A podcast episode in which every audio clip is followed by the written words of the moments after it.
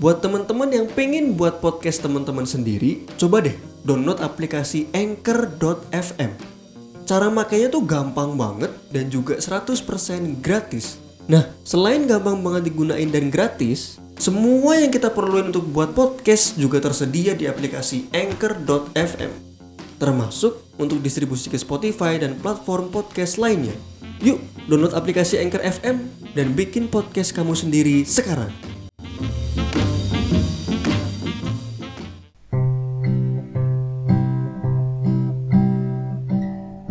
Oke, okay, let's do this. Let's do the podcast. Halo semuanya, kembali lagi di FJ Podcast bersama FJ di sini hari ini tanggal 15 Oktober 2022 waktu podcast ini direkam. kembali lagi di FJ Podcast, sebuah podcast tayang seminggu sekali tapi nyatanya nggak tahu kapan. Terserah, ya Allah. Kenapa sih konsistensi itu susah sekali kenapa ya? Tapi by the way ya, teman-teman yang mendengarkan di sosial media tuh a lot of things happen. A lot of things happen sehingga aku mau bahas ini aku mau bahas ini tapi akhirnya nggak nggak ada yang dibahas gitu. Kita tuh kebanyakan informasi sehingga overload dan nggak ada yang dipraktekin gitu. Anyway hmm, kali ini aku mau bahas cerita aja sih sebenarnya. Kemarin 30 September which is sudah setengah bulan anjir nggak kerasa juga ya. Aku nonton konser The Script. The Script itu mereka dari Dublin datang ke Indonesia untuk konser dan tiga hari 30 September hari Jumat 1 Oktober hari Sabtu dan 2 Oktober hari Minggu. Tiga hari berturut-turut mereka konser. Jumat Sabtu di Istora Senayan minggunya di Bandung Elorado Dome. Nah, ya aku mau mulai cerita ini gara-gara masih kangen sebenarnya, kangen banget sama konsernya karena seru juga sih konsernya sebenarnya. Hmm, ceritanya dari beli tiketnya, beli tiketnya kalau nggak salah hari kok hari sih? Kalau nggak salah bulan Juni apa ya? Dan itu itu iya kalau nggak salah setelah Alobank Festival tuh kan ada pengumuman konser The Script. Dan itu yang aku tunggu-tunggu banget sih. Maksudnya yang aku look up to itu The Script. Habis itu Michael Learns to Rock tapi Michael Learns to Rock tuh udah kehabisan duluan setelah The Script dan lagi nggak ada uangnya juga. Tapi The Script ini benar-benar aku look up to banget. Harga tiketnya itu 900 ribu silver yang lainnya kurang tahu. Waktu beli tiketnya kacau sih itu kebanyakan mikir sih aku. Jadi aku tuh standby di rumah. Cuman aku keinget waktu beli tiket Alobank Festival itu sebelumnya itu aku dapet sinyal bagus di daerah A gitu. Dan aku memutuskan untuk ke daerah A untuk nyari sinyal. Dan ternyata sinyal di daerah A itu ternyata jelek. Dan waktu di daerah A itu penjualannya juga belum mulai terus akhirnya cabut. Terus akhirnya cabut dan waktu itu lapar banget akhirnya memutuskan untuk sambil makan war tiketnya di warteg. Dan itu ternyata chaos juga dan ternyata banyak juga orang yang pengen nonton The Script. Kirain aku yang bakal nonton The Script tuh nggak sebanyak itu. Maksudnya gimana ya? Memang banyak tapi ketika war tiket tuh nggak sekeos itu ternyata sama aja chaosnya. Dan aku tuh kebanyakan mikir waktu itu apa ya yang tak pikirin ya? Saya lupa. Hmm, kalau tidak salah kalau nggak salah aku pengennya silver tapi yang ada tuh ruby red kalau nggak salah ya. Apa gimana ya? Lupa lupa gimana. Tapi kalau nggak salah tuh aku benar-benar kebanyakan mikir. Jadi tiketnya udah tersedia dan itu chaos tapi aku nggak segera check out gitu. Dan akhirnya setelah refresh lagi kayaknya memang yang tersedia itu tinggal ruby red sementara silvernya udah kosong. Sementara aku kan pengennya silver kan. Tapi budgetku ya sebenarnya juga bisa buat beli ruby red. Ruby red itu kalau nggak salah sejuta dua ratus. Yang silver sembilan ratus. Sebenarnya juga bisa beli ruby red cuman pengennya silver. Atau gimana pokoknya aku tuh nggak check out check out gitu. Akhirnya kehabisan kesel sendiri abis itu. Kesel kesel bener-bener kesel. Itu makan di warteg tuh kesel sendiri Orang-orang pada makan dengan lahap, dengan gembira. Saya makan sambil kesel. Karena tidak check out check out. Memang tolol sumpah. Itu tolol banget. I blame myself for that thing kenapa nggak check out check out pulang ke kosan dan masih marah-marah di kosan ini gue ngapain sih tadi nggak check out gitu kebanyakan mikir terus harus nunggu kan kalau nggak salah proses pembayaran itu waktunya 20 menit nah nanti orang-orang yang nggak bayar ini eh jadinya kan tiketnya bisa available lagi kan. Kalau misalkan ada yang pesen tapi nggak bayar tiketnya bisa available lagi kita bisa pesen. Nah aku nungguin ternyata kok nggak balik-balik gitu. Apa ini orang-orang pada bayar semua gitu. Dan itu pesannya tuh bisa rombongan jadi bisa 10 tiket. Jadi pasti ada calonnya pasti itu pasti. Ya gitu deh. Dan itu terbukti sih waktu konsernya tuh aku nontonnya yang hari Jumatnya itu banyak banget calon yang jualan waktu hari H sebelum konser banyak banget. Bahkan pada jual murah apa segala macem. Karena ya waktunya mepet terus demandnya juga nggak terlalu banyak. Tadi saya mana marah-marah. Akhirnya itu nungguin sekit eh, dan berpikir sekitar kurang lebih 15 menit kok nggak dapet dapet kok nggak muncul-muncul yang gagal bayar tiketnya? Nggak bisa available? Akhirnya aku coba cari di Twitter ada yang jualan nggak? Ada ternyata dan sempet mikir sih ini gimana ya kalau misalkan aku beli di orang? Tapi aku mikir di situ akhirnya aku memutuskan oke okay, I will spend 900,000 ya yeah, 900,000 rupiah aku mau spending ini. Bodoh amat kalau misalkan nanti jadi ditipu ya udah aku ikhlas gitu. Maksudnya berangkatnya dari situ dulu akhirnya coba ada yang WTS WTS-nya itu satu juta. Di banyak yang WTS satu juta dua ratus. Silver ya silver kan 900 ada yang WTS juta dua ratus juta lima ratus. Tapi waktu itu ada yang jual sejuta doang. Ya udah akhirnya coba approach ke yang jual. Akhirnya beli tuh. Jadi dia yang beli tiket tapi belum bayar aku yang ngebayarin. Gitu. Dan akhirnya ini pengalaman pertama aku beli tiket di calo gak gak lagi lagi deh gitu. Maksudnya is a gambling sih. Maksudnya kan banyak kasus-kasus penipuan waktu beli tiket gitu. Tapi ternyata semua berjalan dengan baik gitu. Aku sampai bersyukur banget sama Tuhan dan juga orang yang jual ini. Dia cuma ngambil untung 100 ribu teman-teman 100 ribu doang loh. Harga tiketnya 900 ribu dia coba ngambil untung 100 ribu. Dan dia datang ke venue-nya ke Istora Senayan buat nukerin tiket. Nungguin aku di aku kan dari luar kota kan dan ke Jakartanya tuh sampai Jakarta sore. Sementara penukaran tiket itu dari pagi. Dia nuker dari siang terus nungguin aku datang sampai Jakarta. satu ribu doang ya ampun ya aku bersyukur sih masih ada banyak orang baik di dunia ini. Ya udah akhirnya dapet pengalaman calo pertama. Walaupun sebenarnya jangan dicontoh ya teman-teman mau calo usahakan untuk percaya dengan diri sendiri dan sinyal kalian dan juga tangan kalian kecepatan tangan kalian. Ya udah ya nonton. Di sana ketemu banyak teman-teman baru SKSD kenalan apa segala macam kita foto dan tidak chaos masuknya. Ya beda sih Allah Bank Festival sama konser sih. Uh, dari set listnya mereka hmm, itu kan hit, greatest hits apa ya? Apa sih greatest hits kan dari mereka tapi kurang sih menurutku nggak ada six degrees of separation nggak ada man on the wire terus nggak ada hail rain or sunshine science and fate itu nggak ada. Tapi ya ya udah nggak apa-apa juga itu seru banget juga sih. Segitu juga udah seru.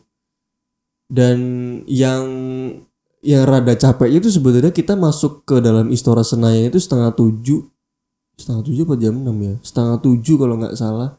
Sementara the scriptnya baru mulai setengah sembilan. Kita nungguin dua jam. Mereka kan the script ini bawa opener namanya Andrea. Dia perform dulu.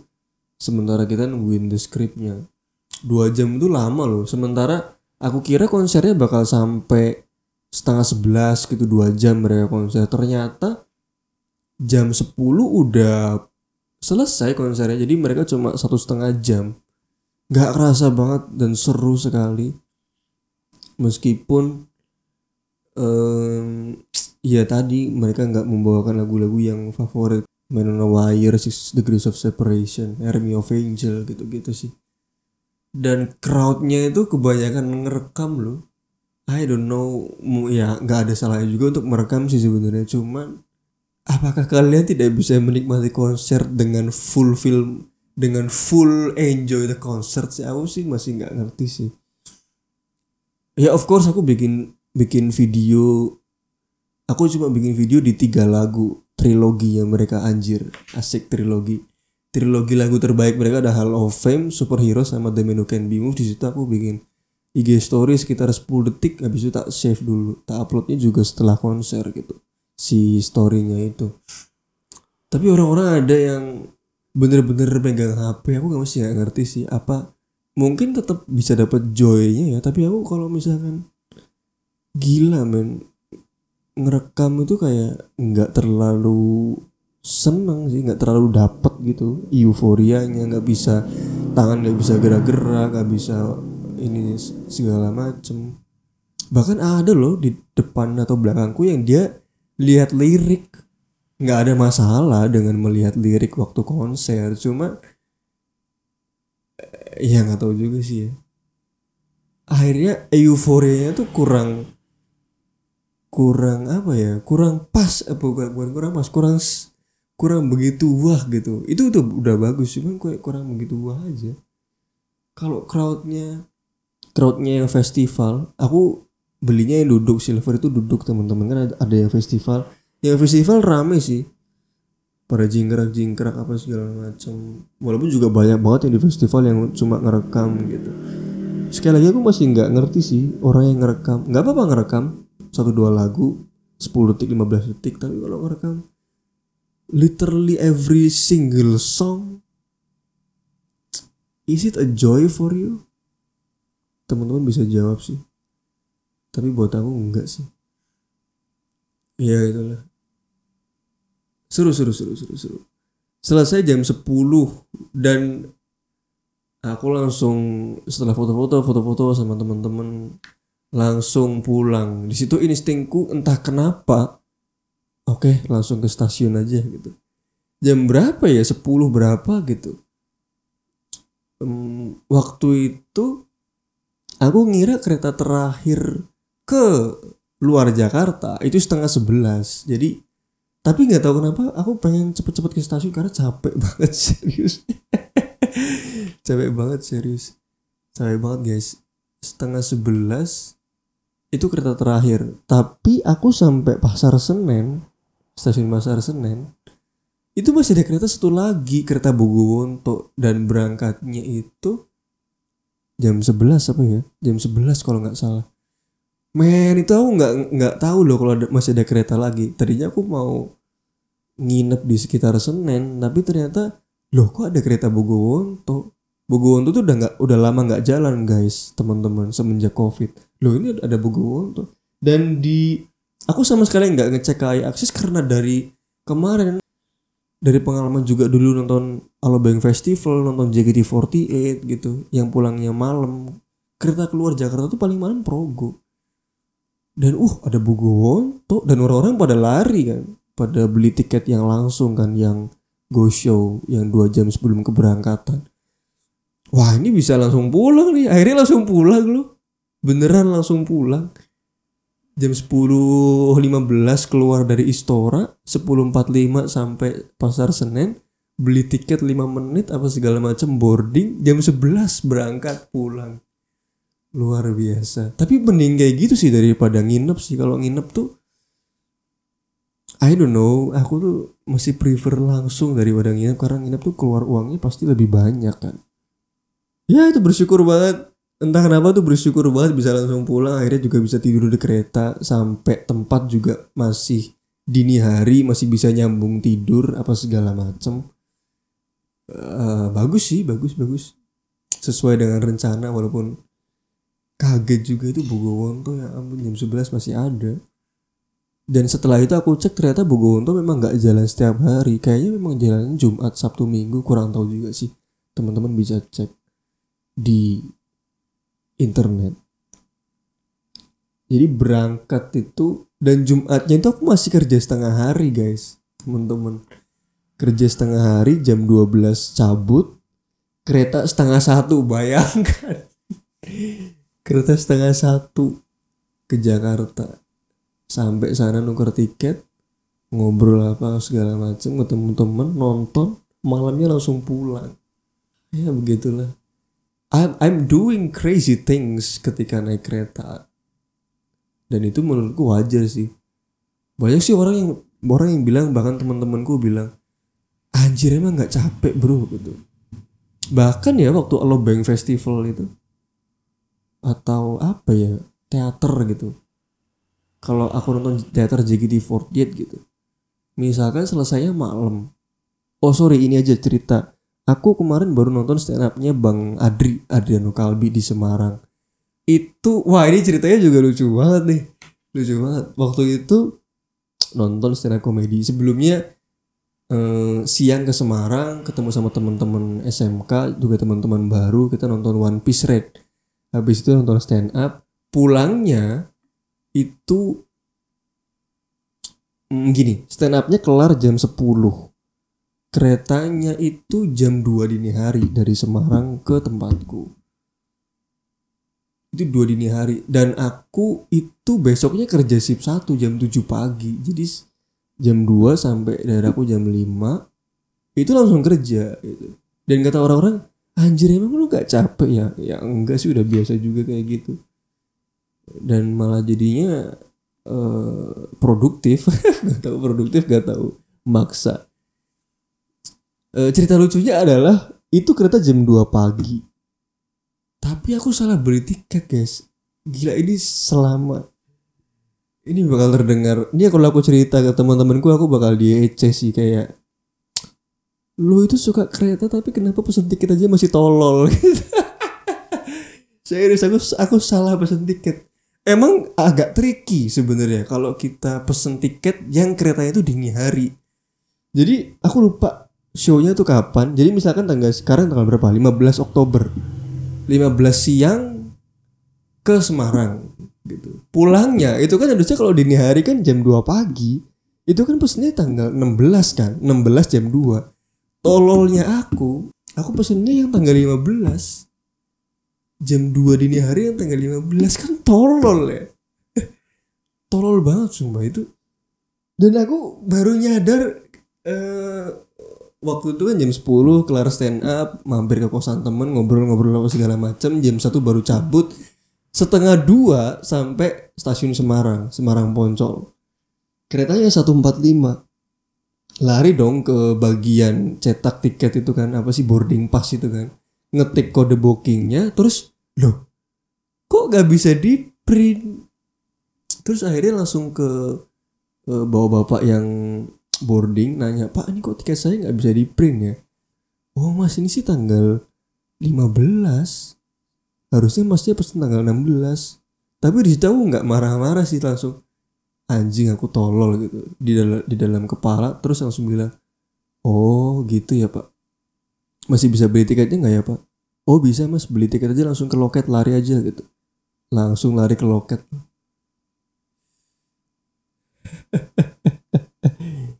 Gokil. Dua kali bayar men. Dua kali harga. Habisnya. Itu tiket 135 ribu. Anjir ini sampai nyebut angka 135 ribu aku bayar 270 karena ketololanku sendiri. Ya Allah. Gila tuh hari ter hari tertolol. Aku tuh rail fans dan suka foto kereta segala macam suka bepergian naik kereta tapi baru kali ini salah pesen tiket ya Allah tapi memang bener gak sih teman-teman? Tricky gak sih kalau misalkan tik, uh, keretanya tuh dini hari? Milih tanggalnya itu tricky loh. Awas teman-teman jangan sampai ada yang kejadian kayak aku. Jangan sampai berangkat 15 pulang 16 dini hari pesennya 15 dan juga 15 juga pulangnya. Jangan sampai kayak gitu. Tolol buang-buang uang itu 135 ribu bisa buat makan lima hari guys. Bisa buat makan lima hari loh.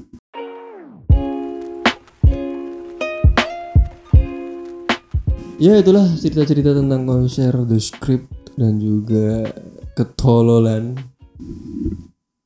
Bahas apa lagi ya? Em, di sosmed lagi rame Reza Arab selingkuh. Ya Allah. Dan aku heran sih orang-orang yang cewek-cewek itu pada komen di Instagramnya Reza Arab ih bang nggak nyangka gitu. Ih bang gue bukan fans lu lagi gitu. Maksudnya kalian tuh kalian yang nggak nyangka tuh kalian berharap apa sih sebenarnya dari dari Reza Arab? Kalian berharap apa dari orang yang nyanyi ganteng-ganteng swag liriknya aja? Gimana liriknya? Hmm, oh ya Reza Arab Octavian gamers ganteng idaman fuck pencitraan nakal tapi tampan ya Allah. Berharap apa men dari orang kayak gitu? Di YouTube gue ngomongnya anjing bangsat tapi di Instagram semua cewek-cewek mendekat. Ah berharap apa? Kalian tuh berharap apa dengan orang kayak gitu? Tapi kan orang bisa berubah bang. Tapi kan personality bisa berbeda. Ya tapi lu kan tahu track recordnya dia gitu. buat teman-teman yang ikutin YouTube apa segala macamnya. Hmm, I respect him. Gue aku juga ngikutin eh, Bang Arab. Tapi secara secara konten ya maksudnya aku nikmatin lagu dia di Weird Genius aku suka konten dia di YouTube. Tapi ya udah sebatas sebatas itu doang. Di belakang dia mau selingkuh mau nyabu itu bukan urusanku. Aku ya aku yang ngelihat Reza Arab ya sebagai content creator aja nggak usah yang lain-lain gitu. Kayak misalkan musisi gitu ya udah dengerin aja lagu yang tapi kita nggak perlu tahu kan agamanya apa gitu. Ya itu sih. Baim Wong bikin prank ya Allah.